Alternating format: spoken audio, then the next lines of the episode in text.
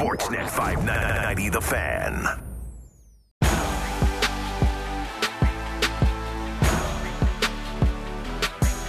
The Blue Jays are back. Everybody relax, eh? Holy. Oh yeah, they're back. Everything's good. All you needed was Mr. Yusei Kikuchi on the mound, and it's a beautiful Wednesday to wrap this series up. You can take a win, never in doubt. Sometimes just handing the ball to the Grapefruit League MVP is That's the all you got to solution for everything. And a couple pinch hitters and some random guys driving in runs. the recipe to winning games is different for every outing. And yesterday's was believe in Yusei Kikuchi, trust the process, and look at us now. There is a pep in my step. Is there? There is a smile in my voice, and you can hear someone smile. Oh, I got it I can today. hear you. I can both see and hear your smile right now. We're back. But I feel like there's something else that's making you smile. Not just Yusei Kikuchi and Ernie Clement, a little Santi. Yeah, I got. I had. I had a perfect evening. I got Perfect. I had. You've been building it up. You I never got, got, to Blue perfect. J- whoa, Blue Jays win, parlayed with one Nice. of the best concerts I've ever seen in my entire life. Now, how many times have you said that though? Because you're a No. big concert goer. Well, sometimes- Are you saying this No, all the time?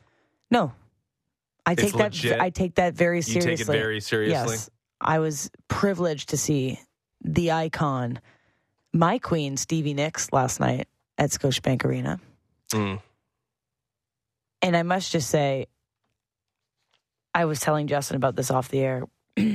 This caused some serious debate. Yeah, I'm, I was honestly thinking about just maybe not coming on the radio after this. Hello, yeah, I saw Stevie Nicks last night, blah, blah, blah. And then you like Googled her. And you didn't know that Stevie Nicks was the lead singer of Fleetwood Mac. Not a clue. I honestly, I'm st- I can't really look you in the eye. I mean, I, I don't know why that's all that surprising. Again, they were they were at their height in the 70s and 80s. I was doing zero listening to music in either the 70s or Mm-hmm. 80s.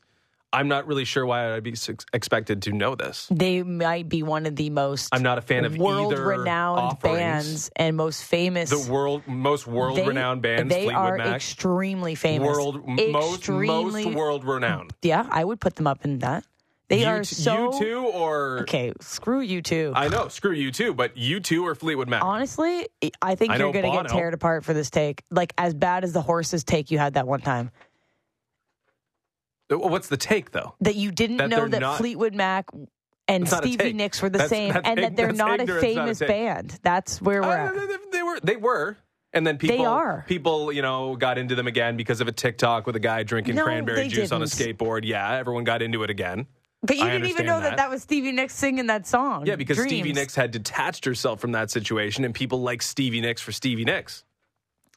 Anyway, I would just love to make you a playlist for your drives to and from work where it isn't Kesha and the It's not- Black no, Eyed Peas. We're not, we're not doing that. and I would like to just introduce you to the incredible talents that were around before you were born because that's mm. I I have a love and appreciation for music from. The have big music buff 70s and 80s and 60s and maybe it's because my dad and I share that and Right. I've got all of his old vinyls and we, we care about music together and that's okay. All right. You and cc were ripping podcasts and listening to Yeah, yeah, that's exactly what it was. and that's fine. We're just different. Let me help you, Justin, because I can't I don't, I don't- stomach coming into this room knowing that you No, just no, haven't I- opened your eyes to the world. I'm too old to become like a music buff. you don't need to do the I little an air quotes. No, I have an organic understanding of music, and sometimes there's things that slip through the cracks, including Stevie Nicks being the front woman, front man, front woman of Fleetwood Mac. I also figured out that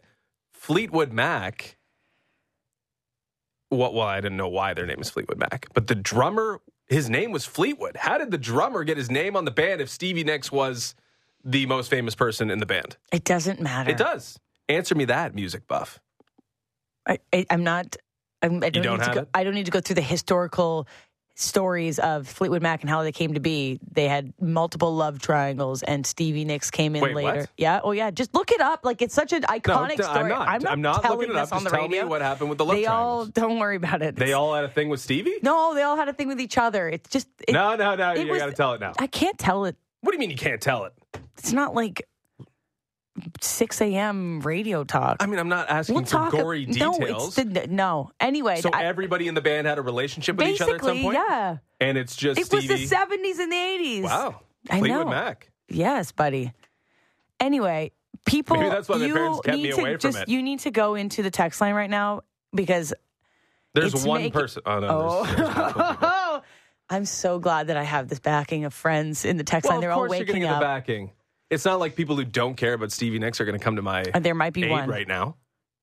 There might be one. Well, thank you to that person. Anyway, iconic, wonderful, beautiful evening. I just wanted to. I, that's why I'm ex- very happy this morning. It just Mm-hmm. she is 75 years old and rocked the hell out of that stage. She's so talented. She- 75 and like selling out. Where was it? Scotiabank? Scotiabank. Pretty and crazy. I one side note too had tickets in 300s and I weaseled my way onto the floor 20 rows behind center stage for Stevie Nicks. Wow. I've never done that before. I weaseled like straight up weasel central, got myself down there and I would never I, I couldn't have pictured a better. So you had like nosebleeds and you were down on the floor That's right, for Stevie Justin. Nicks?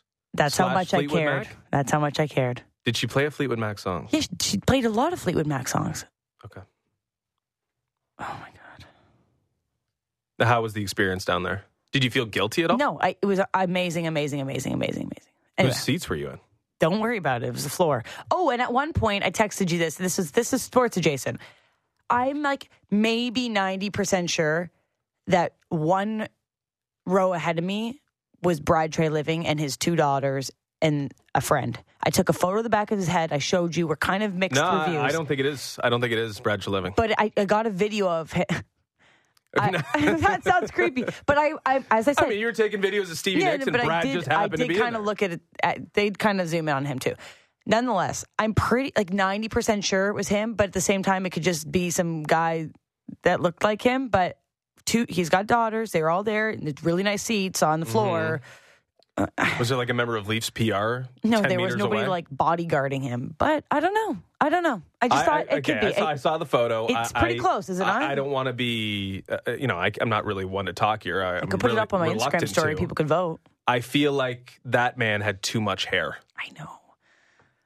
Could have been listen, lighting. listen, new job. Maybe he's like, hey, maybe new look for Brad Living. But I feel like the guy that you were taking photos of at the Stevie Nicks show had too much hair to be Brad for Living. whatever. I don't even care. I was like living in this glorious. I would have hugged him. I don't care. I would have went up and shook his hand and said, "Come on, the Fan Morning Show." Could have been some guy You named should have.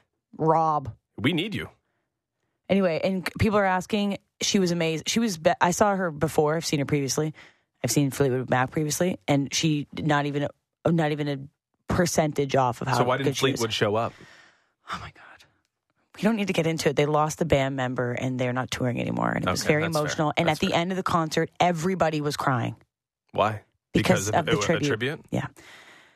And I was crying when I went home and I I'd the only one- rewatched the the Blue Jays not and crying 'cause I wouldn't understand you- what I- was happening. Honestly, I feel like I'm wasting my Listen, I life got to support here in the text lines. You one person. We'll read them later. We're not all that cultured. Like it's it's fine. It's fine. I want to help you. I want to help you. Ah, ignorance can be bliss. Okay, so I cried to Stevie Nicks and I cried to the Blue Jays, getting back in the win Did you column. tears of joy after that I one? just the night was just stellar evening. Uh, Kikuchi with one of his best pitching performances of the season. Mm-hmm. Um, in what could have like this could have have been a bigger game. I, don't like saying must win, but it really felt like going into last night, the Blue Jays needed some piece of positive momentum. And we talked about this, like step forward. We need a step forward. What is that? And we said maybe it's Vladdy home run.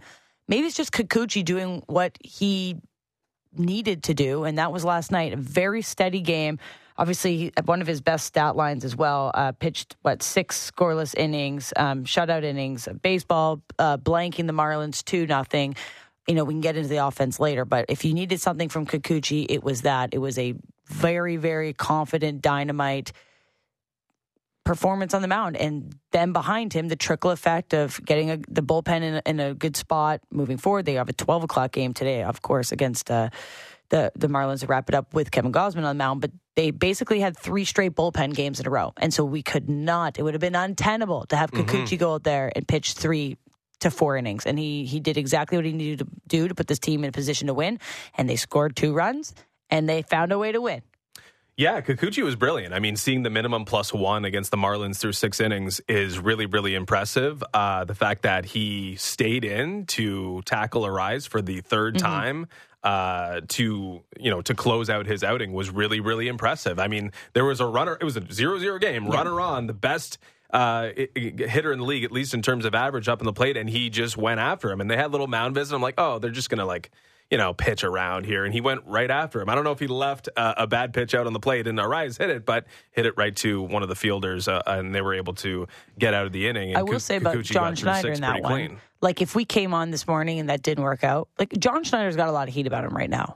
Yeah, but that, that's that's part of the like the the issue of the discussion around Schneider because they clearly strategized, Mm-hmm. right? There was a discussion about how you're going to deal with Arraez, and then he kind of just threw a bad pitch. So if if Kikuchi throwing a bad pitch that gets punished there is Schneider's fault, then what are we actually doing here? Well, that's it. Because they did have a plan, Yeah. and it's it comes down to execution. That's the whole thing. Is like as much as you want to blame Schneider, and it's crazy to me, frankly, Mm-hmm. how much Schneider hate there is out there. It comes down to execution. If that that pitch easily could have been punished and it didn't, but to your point, like yeah, we've been talking about Schneider for keeping him in, but we got to talk about the pitch because clearly they didn't want to throw that pitch. But I, I also think it's showing trust in Kikuchi, and I think that's important right now. I thought they were going to throw uh, show more trust in him. I thought he was going out there seven. But in that moment, like you have the hottest hitter in baseball who has a 400 is batting 400, right? Like it would have been so easy to say, "Okay, let's walk this guy. Let's let's do something else." But to put the confidence in your pitcher at that moment, I think speaks really highly about what John Schneider has confidence in, and that must be the starting pitcher. That must be the starting pitching right now. And he, or it might not be the bullpen. or it might not be the bullpen. But either way, I think Kikuchi probably thought in like I think it was last game, right? We saw him kind of storm into the bullpen, and he was really Eh, pissed off that he got a mm-hmm. shorter outing. Maybe that's him, like him and John Schneider saying, "Put the trust in me. Let, put me in this moment because you need somebody to rally around. You need somebody to bring confidence and positivity to that team." And he found a way out of it. And the Blue Jays win in a shutout game after being shut out and after having a brutal six nothing lead trounced. So I think it's it's a it's a really good indicator of maybe there's more confidence with Kikuchi and with John Schneider. And obviously, in hindsight, if that didn't work out, we'd be saying, "Wow, John, John Schneider!" Like, or Kikuchi didn't do it in a high leverage position, but Yeah, he and, did. and the same thing would, would have been true if Jimmy Garcia went out there in the seventh and immediately gave up the lead, and you had the opportunity to go back to Kikuchi. Mm-hmm. That's why this like second guessing is like difficult, right? It's like Mm-hmm. if when things are going bad, you can pinpoint every decision, and be like, oh, you should have done that. When in reality, these things are pre-planned. These things are based on pitch counts or how many times you go through the order or what have you, or just who's available from a bullpen perspective. I mean, like it, it does come down to execution. And thankfully, in a spot where he needed to execute, Kikuchi was great. And he really is confounding, though, because this guy always racks up strikeouts and he always looks like he has good stuff, or like pretty much exclusively this year, he's looked like he's had mm-hmm. the stuff. But he makes he does make mistakes. He leaves pitches in bad spots and they get hit. And it's usually feast or famine when you're out there against Yusei Kikuchi. And thankfully against the Marlins, like he was missing far more bats than he was uh, than he was finding, and maybe he was limiting those mistakes to a point that he hadn't, at least in the previous starts where it's been of a, a bit of a struggle for him. I yeah, I mentioned I thought he was going out there for the seventh because I just thought, okay, you do have some of your leverage guys available because you haven't taxed them in this little losing skid that you've been in. You had Romano, you had Swanson, but I was worried about the seventh inning. Who are you going to the seventh inning? And uh, you know Garcia's definitely fallen out of favor just a Yeah. little bit, and he grinded through. Swanson grinded through too. Romano was getting absolutely tagged in that ninth inning. Like it was scary season in all three of the final innings of that game because no one was as dominant as Kikuchi was for the Blue Jays in the starting position. And Kikuchi's had a shorter leash, I think, lifted after five innings, um, or sorry, yeah, or less in 11 of his last 14 starts. And then in seven of those, he didn't even get to 90 pitches. So they've been very uh, structured with Yusei Kikuchi. Um, but I think you, you nailed it with, hey, Garcia was up next. My confidence in Kikuchi is much higher than Garcia. So maybe that's more of a, not a slight, but maybe more of a, a, show of confidence in your starting pitcher versus Garcia in that moment. Maybe that's more on just like where your bullpen's at. But mm-hmm. you you you say they all came in, they delivered, they did their job to secure the win. Thanks to Varsho playing some good D and like the structure for yesterday's game, have great starting pitching, have timely defense. That was it. Like timely defense with Varsho in that to help Romano out. You hit just enough, just enough to win two nothing, just mm-hmm. enough, and we can get into hitting. But you limited mistakes. There's been a lot of mistakes on this Blue Jays team: base running, errors, fielding, terrible plate approach. Yeah, some of that still, but it just felt more tidy. It felt like let's just focus on this one game instead of the fact that we're on a losing streak, that we just got blown out, that we just lost the game before that, that we've lost three series in a row. Like, I think a lot of that can really compound on you as a player. And it felt like yesterday they went in with like a dialed in focus on just playing one game of baseball in as clean as a format as they could. And that's what happened last night. They get the win, and then you have the guy. You got your your ace on the mound today, so you can really turn this around if you put yourself in the same mindset of let's just like put the horse blinders on, right? Like look at one game at a time. We talk about the whole season. We talk about oh, their Fangraphs yesterday put out this tweet, or and, I, and Ben Ennis put it out, and I stole it from his Twitter feed before the game, the Jays had less than a 50% chance of making the playoffs. It was 49%, but that's less than 50. Yep. I probably bumped up a little bit foot to win, but less than 50% chance to win or to make it to the playoffs all of a sudden is a shocking thing to see. But it's one game at a time. Everyone that we've had on that tries to bring us votes of confidence, and we got Jon Morosi on today. We had Caleb Joseph on yesterday. They've got the positive spin that sometimes you do need to realize. I think you have the positive. But spin. you do need to realize it is a long season. And I'm not coming on here saying that I obviously was being a little bit sarcastic saying that things have changed, but it's mm-hmm. one game sample size. And that's kind of sometimes what you have to look at. Yeah, you're definitely more positive than I am. I mean, I think the fact of the matter is you had a great pitching performance. Uh, your bullpen hung on, but albeit barely. And. Mm-hmm your offense remains uh, remarkably anemic. Yeah, let's, I mean, get, let's the, talk the, about that. The fact that only one player from your starting nine. Uh, only one, uh, only one at bat was used from the starting nine uh, productively. And that was George Springer's second hit to drive in the second run because the offense could not do anything without a pinch hit kickstart from Santiago Espinal and Ernie Clement. Like it had nothing. It had nothing going. It had no answer for Perez uh, to start the game.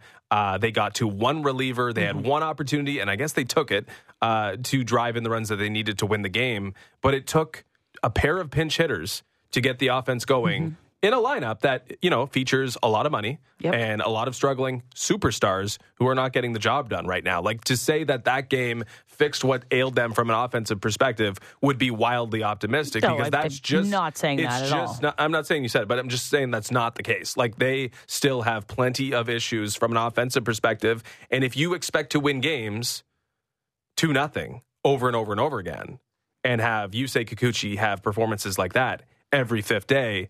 And mm-hmm. for other pitchers in the starting rotation to match that, I mean, you are crossing your fingers and toes and anything else you can cross. Like, it is not good enough still from an offensive no. perspective. They still haven't got going. And I don't know why you would think, hey, Vladdy's going to be feel better about his pro- pro- approach this afternoon after what he double. did he did get a double, stretched out. Good for him, stretching out that double. Uh, but like, I don't think individually these guys are going to feel all that much better about their performance, given that it took two guys who started the game on the bench to actually get the hits necessary to win the ball game.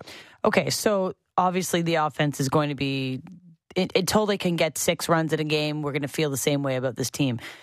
Since they got 20 runs versus the Rays, remember that? Yeah, they have the fourth lowest ranked offense in the majors. And you want to know who the other three are?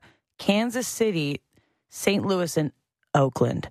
You don't want to be in the conversation with those four teams. What happened to St. Louis? I don't know. They suck apparently.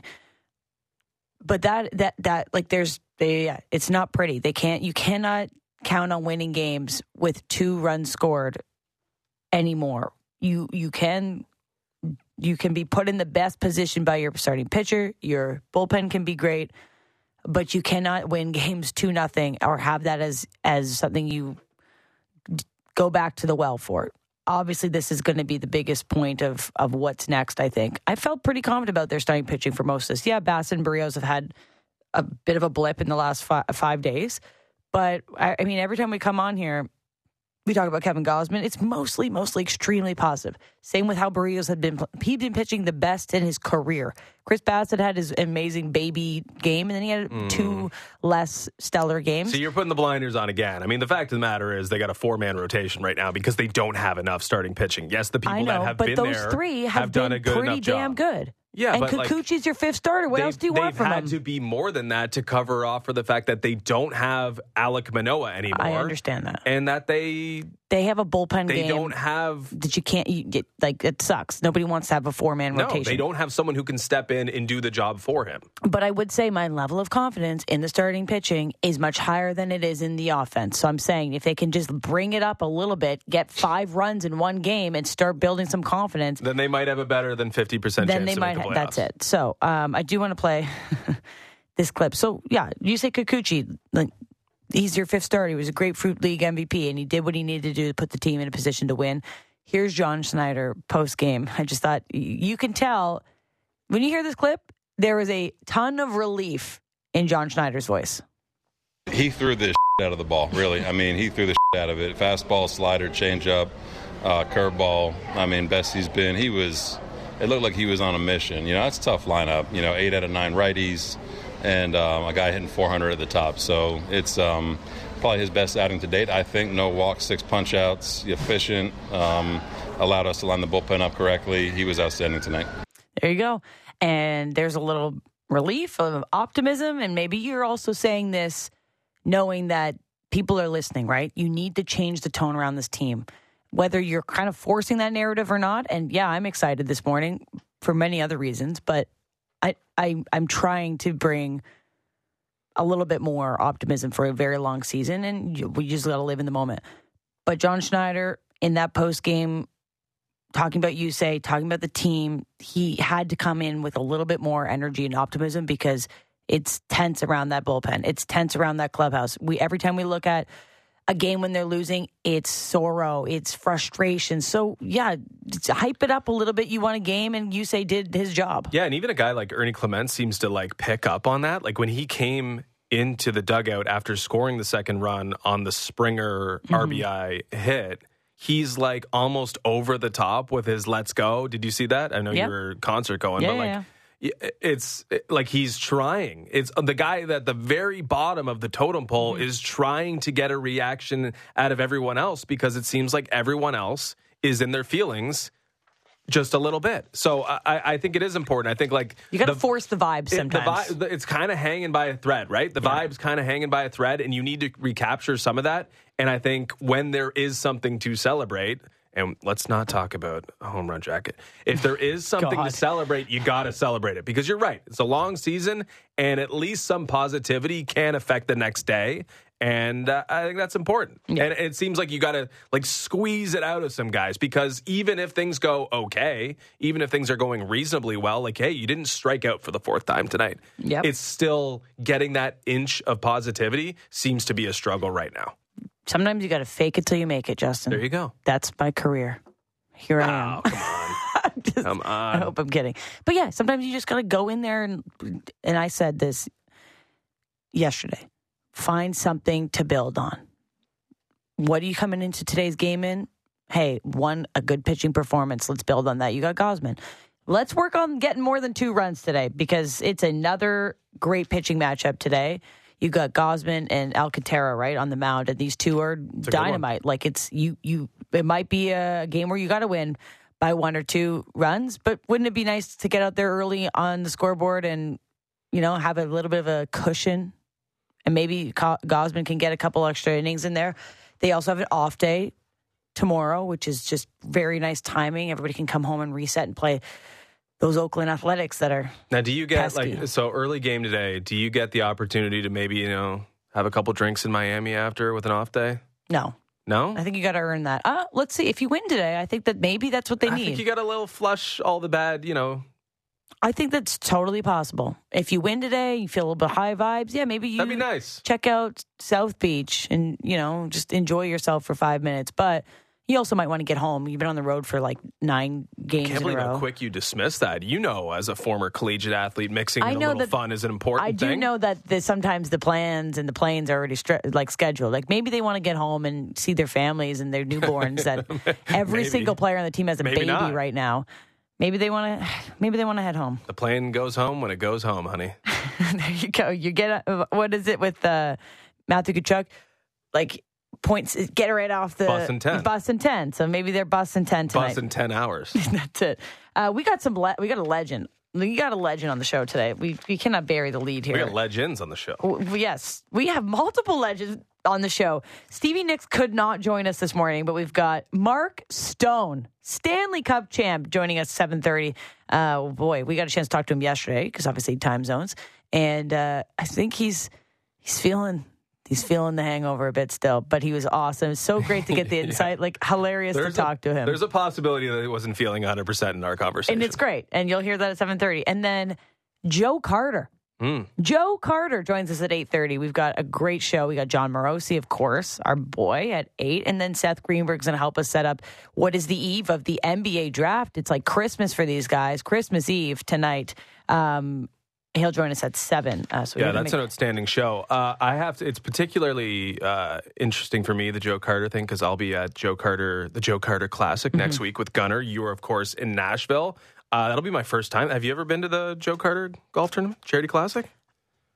uh, were we there last year? No, that was the Jays No, Care one. Jays Care. No, I, I that's Monday, right? I thought you might have done that Or- uh, beforehand. I No, it's Wednesday. oh, Wednesday. Yeah, I'll be in Nashville. Yes. No, but um, oh, it's going to be awesome. I'm really excited to hear about it and tee it up. You'll be seriously jealous if I uh, talk to Jose Cruz Jr. Won't yeah, you? he's the best. That was awesome. We will be going to the Jays Care Golf Tournament this year. I think it's sometime in July, I think it's late August. late August. Could be wrong. Yeah, it is. It is, and it's in Milton this year. We got. I you go. remember that because Fabro said it, we have to be in Milton at 5 a.m. I said, mm, be a tough one. It'll be a quick Tough turnaround. Anyway, so yeah, that'll be next week. I'm looking forward to it. So we'll have Joe Carter later on the show. Okay, so we got Raptors stuff to go through too. Raptors news. This one uh, may be surprising to some. Gary Trent Jr. opts into into his eighteen and a half million dollar player option for next season. So he's deciding to forego free agency. Which means he's most likely going to stay with the Toronto Raptors. There are ways around that in terms of maybe they trade him, but you know, I feel pretty confident that you do that, knowing that maybe you'd like to stay here. Um, and Michael Grange, our, our Sportsnet writer, of course, reported that they are interested in working on an extension with the Raptors.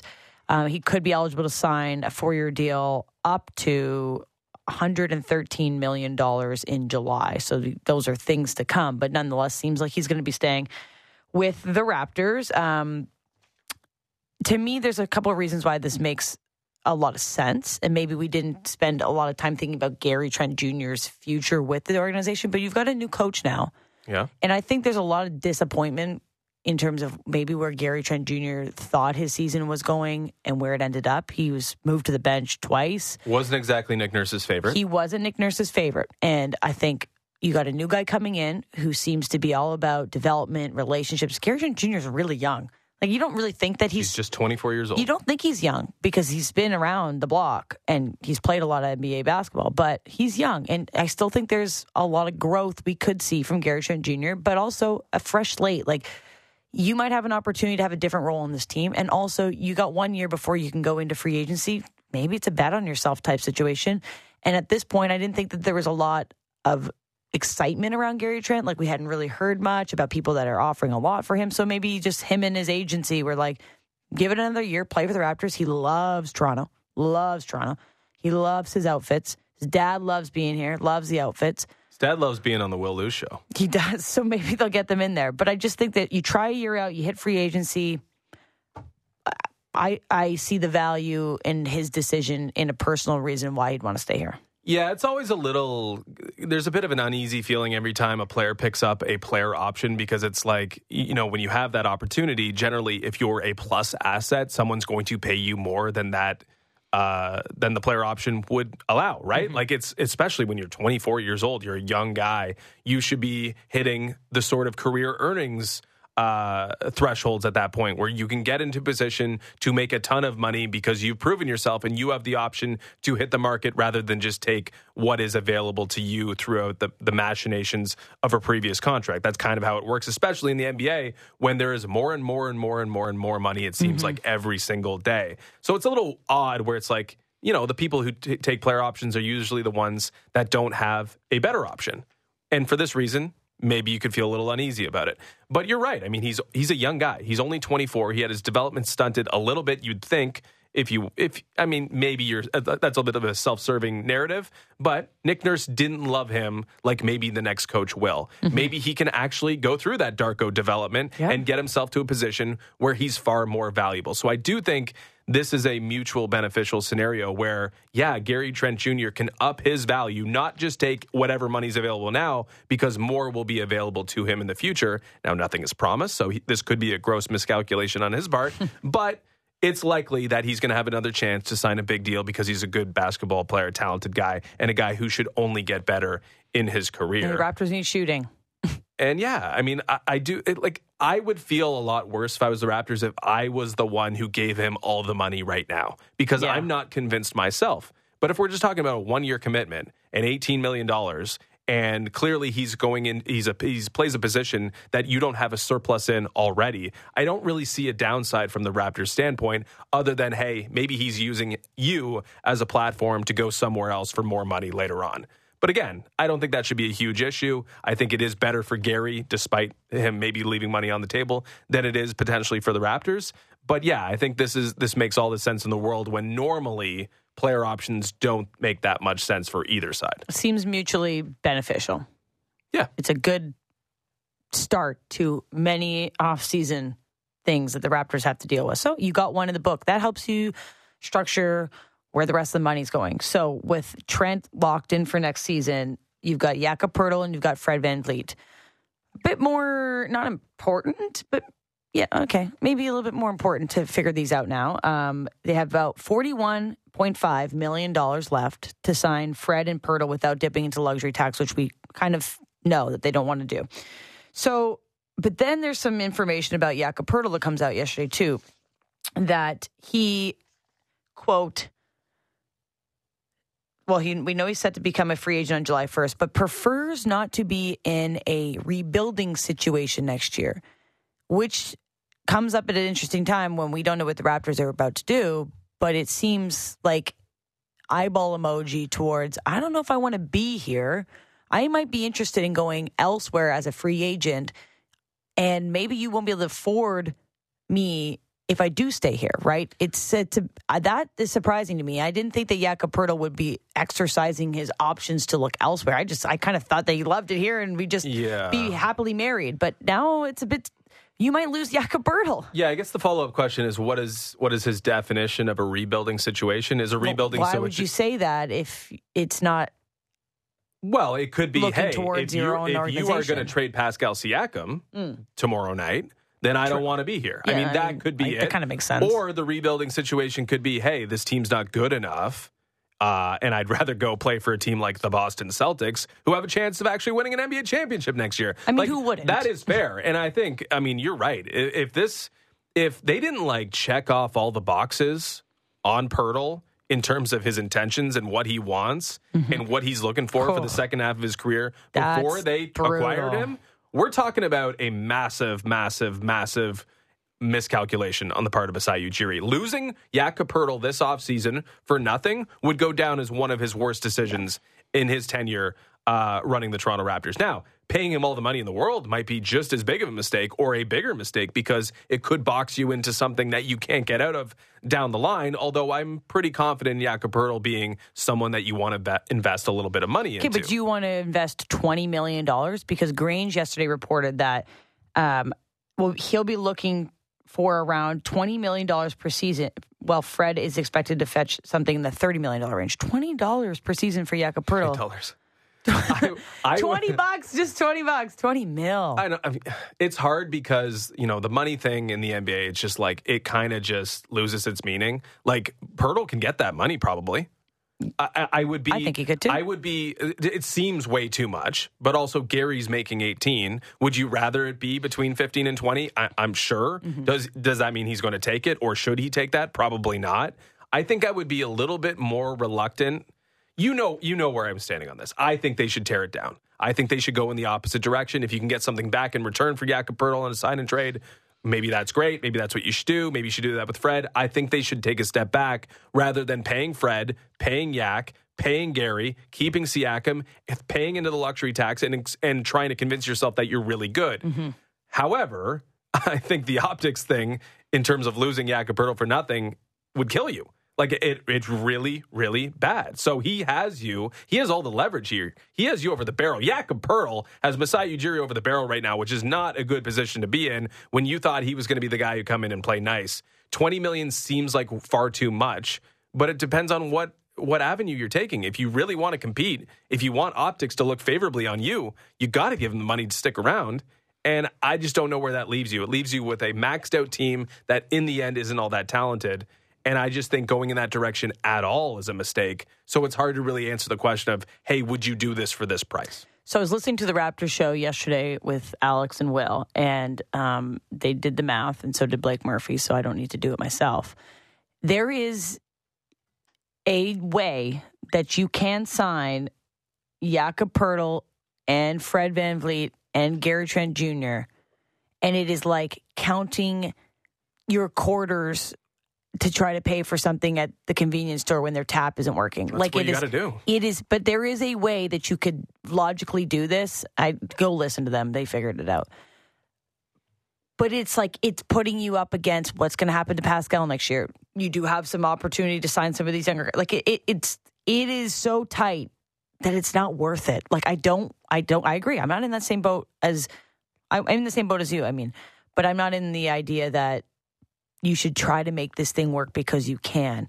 If Jakob Poeltl wants to go play somewhere else and he's like big leaguing you, then make it work that you can that you can get something from him, of course. But I just I did not think that Jakob Poeltl was going to come over the top and like use this last part of his year as leverage to move elsewhere. I just I'm I- surprised. I think that's a mistake on all of us, though. Like, I think we all assume that. It was, You know we why? saw a couple Because wa- commercials with Yes, Pascal Siakam, and we're like, oh, he's just going to play nice. I bought Like, into he's a the good player. I bought into the reconnection with Toronto. His best friend Pascal Siakam. They're recycling photos of them from Mm-hmm. they previous also times. discarded him yeah. before winning a championship. Yep. So maybe there's like maybe there's like, hey, I'm not like I don't love you guys that much. Like you betrayed me. Why would I just play along? And he's played for a bad team f- since he got discarded by the Toronto Raptors. Mm-hmm. And he did he's well never had a the chance to act. Like yeah, he's played in playoff games for the Raptors, but he doesn't have a chance to actually win an NBA championship. And if a really good team wants him, why would he take? The loyal or why would he choose loyalty loyalty why would he choose the raptors don't even call it loyalty why would he choose the raptors over a team that will give him just as much money and an actual chance to win right away I, I just I think we were way over. hundred It's, it's like it's like we're we were convinced he didn't have an opinion himself. Yeah, we were. Like he just now locked in with the long term marriage with the Raptors because he liked Pascal Siakam. Because we chose him, and Pascal Oh, chose I hope that we doesn't age poorly. Um, okay, so the draft is tomorrow night. NBA draft coming up. Uh, we'll chat at seven o'clock with Seth Greenberg about some potential moves. But uh, Jake Fisher, who's a senior NBA reporter for Yahoo Sports, has said that um, the Portland Trailblazers, so obviously we know have the current number three selection, has been floated to be somewhat available depending on what happens. Um, still says linked maybe towards Pascal Siakam and OG, but there's a prevailing sentiment that they don't really covet either player in a trade for number three. So I know there's a lot of intrigue going into tomorrow. Can the Raptors find a way to get number three? Kind of sounding like they they might not be interested in what the Raptors have to sell. I mean, we talk about the Raptors going in one of two directions, like scorched earth versus like, hey, do your best, plug your nose, and try to win basketball games. Portland, Portland has a ridiculous spectrum of options ahead of them. They could trade Lillard Mm-hmm. and you know have another pick to pair with their third overall pick, or they trade the third overall pick for someone who can help Lillard actually compete Like right away. Like, Bam they and can- Paul George have been circled as names that they could add. Not that I would believe that they're a title contender if they make that happen, but you're talking about, you know, Mm-hmm. expectations, winning or else, or you go the exact opposite route where you're a terrible team for a couple years and you're building around two guys you're going to draft tomorrow night. Like it's it's a crazy. What do you think it's like for them right now, sitting in that room? Like, it'd Be fun. I know, but it'd Be fun to be a fan of them right now. oh, like fan hasn't for been that sure. much fun, but, like you're in that front office, and you're like, do we draft somebody at three that is pretty damn good, or do we just do we just go off the walls? And trade our number three pick. Like, when's the last time a top three pick was traded? Like, it's going to be exciting tomorrow. and there are names out And there. they- like Zion Williamson's Wh- name is out there. When you know the names, like, I mean, we're not draft specialists. I Forget watch Siakam yeah. and OG. With all due respect, Zion. Well, Zion's got a lot of in terms going of on he right does, now. and, he, and he, yeah, he's uh, you know he's a distressed asset, but it's still a massive name. Oh, like, yeah. that's something that gets more headlines than Pascal Siakam.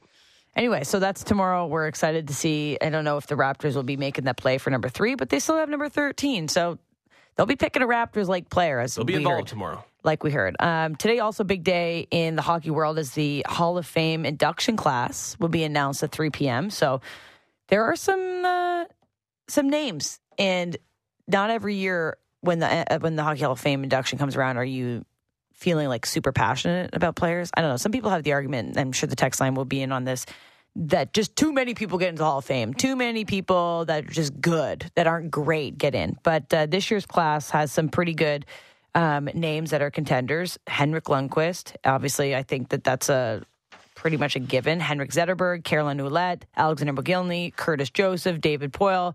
Like there are some big names there, and then there's a lot of first elig- first year eligible players: Justin Williams, Corey Crawford, uh, Jennifer Botterill is a returning candidate. She's obviously uh, a big a big Sportsnet Mm-hmm. love, so I'd like for her to get an opportunity. But you just go down the list of some returning candidates and f- first name candidates, and there's there is could be a pretty good could be a pretty good class. I think you start with Henrik Lundqvist. Um, he's a first year eligible player, and people really love him for many reasons.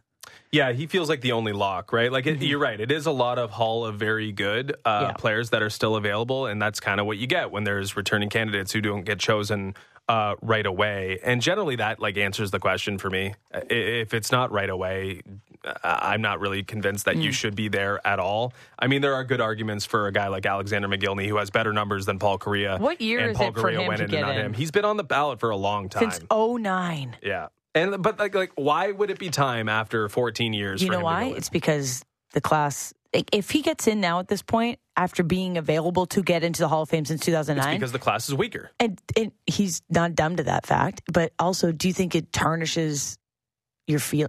No, once you're in, you're in. You're in, you're in. But Can't be half come on, pregnant. like, you're pregnant or pre- you're not pregnant. yeah, but it's been 15 years, and you're like, oh, okay, now you want me in there. Yeah, that's why I think the the process is a bit flawed. Like I just don't think what would change in the 14 years to get you there, other than oh, people they're you know, going we've with. run out of good candidates, it. and it shouldn't be that. It shouldn't be hey, we need this many uh, inductees every year. No, we should just take who is deserving when they are up. If there's 12 that are going in one year because that class is so good, then so be it, right? Like I just think that That's true. I don't like how they the have reality. the cap. Like it feels like they're and like they cap the only five. they cap the women at two, and Yeah. usually it's only one that goes in. I mean, there are deserving candidates from the women's sta- standpoint where it should be, hey, maybe three women this year, and Mm-hmm. Henrik Lund- Lundqvist. That would make the most sense to me uh, because really, I look at Lundqvist as the only automatic. And in terms of first year eligible, Corey Crawford, Justin Williams, I'm s I Mm, just don't think they are. And the returning candidates, like I'm sorry, but I'm passing on the Osgoods, Roenicks, Tkachuks, Turgeons, Fleurys. Patrik Elias is getting a lot of credit. Like he's not. That's all very good to me. He's he's not a Hall of Yeah. Famer in my eyes. These are guys who were great players, but you have to hit some sort of standard, whether you're the best player in the league or one of the Mm-hmm. best players in the league for a decent amount of time. You win a major award. You are a serial winner who got all these Stanley Cups because you played at your best in big moments. Like these guys don't jump off the page to me. And even Henrik Lundqvist, like he is, but he's not.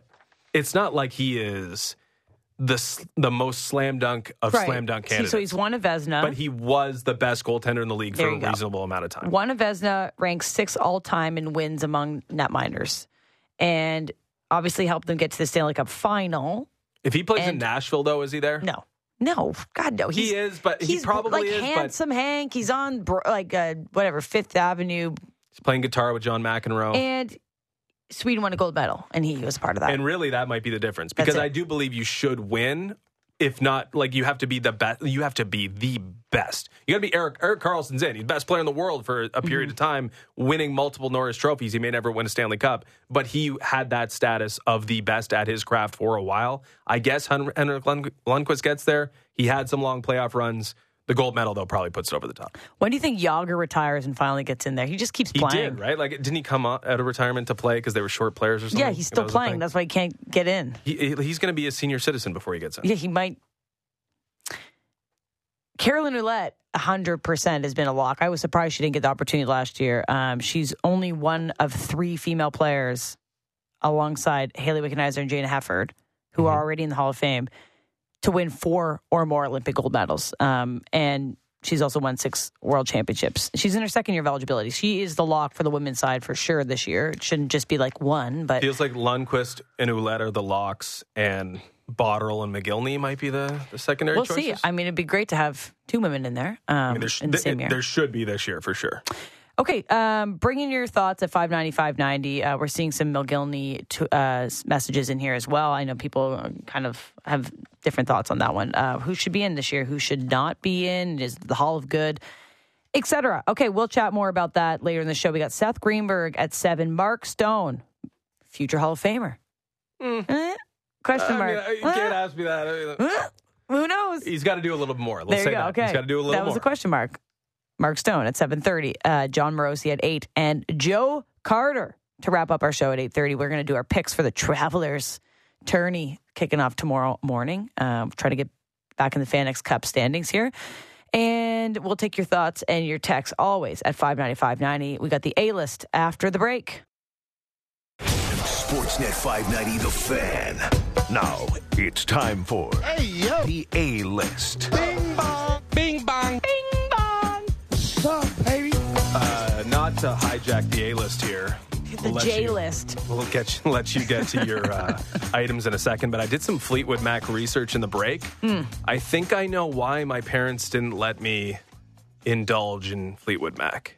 Oh, There's some stuff that went on. yeah. They were protecting you from Now I'm intrigued. Oh yeah, see, I'll send you a couple docs. You can. You can, Yeah, you I'll can watch- read. I, I'll I watch actually have a couple Fleetwood Mac. books. I can give you some hard copy uh, books. Hard copy books? Yeah, do you, You've read multiple hard I copy have books on Fleetwood Mac. multiple books at, in my bookshelf about. Did you read both? Yeah, I've read them. Okay. I care about Evidently. history of music. Okay, this is a this is a PSA to anyone listening that would like to send me on an incredible 50 mile journey to play 18 holes and 18 courses across Scotland in one day. Sorry, say that one more time. Jamie Kennedy, who is a director of content and social media for Golf Digest, just did this thing that might be the biggest dream that I didn't know I had. Okay. He played 18 holes from 18 different courses across Scotland in one day. So he went, do you understand? And Numbers. was- so 18 times 18 is the no, amount he of holes. No, he played one hole at each course. Oh. Why is that a dream? Is your brain okay today? Why is that a dream? Because he got to go to 18 different courses and play a hole at each one. Yeah. Why would you want to do that? Because it's cool. He wanted to see Scotland. It's amazing. He went. He dr- it was a lot of driving, but it was really cool, and it was also to raise money for Imagine, charity. imagine going, shanking a shot, and being like, oh. yeah, well, that, that part sucks, but he's Yeah. obviously good. He began at 5:30 a.m. at um, one side of Scotland and drove around and played a hole at every one of these 18 courses.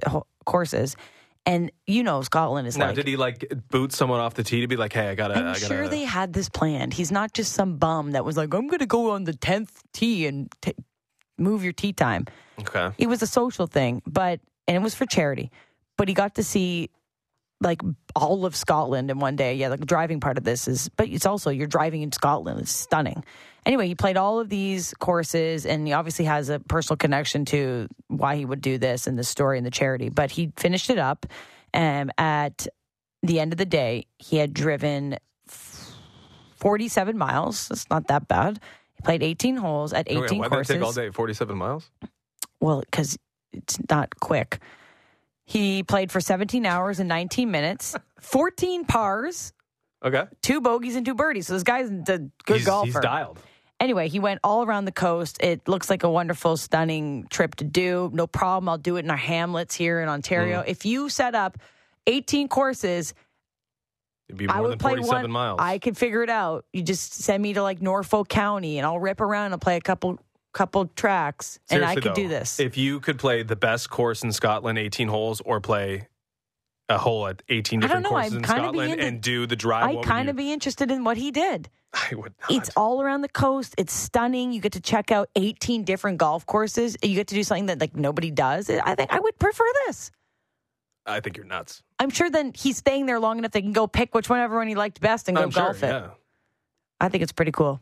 So Okay. let's map out 18 courses that are drivable somewhere in southern Ontario or eastern Ontario. Send me to St. Mary's. How many golf courses can Ayla shut down to get this done? I would do it.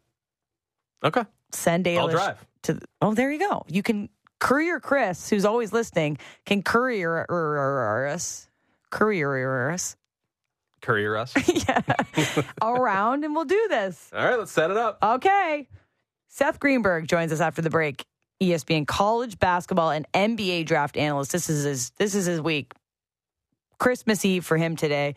The NBA draft tomorrow. Obviously, we know there's a lot of intrigue with number two and three, but beyond that, Raptors got 13. What's going on uh, in their preference? Who is the ideal Raptors pick at 13? We've got more to come with Seth Greenberg, and then we talk to Mark Stone, Stanley Cup champ, afterwards.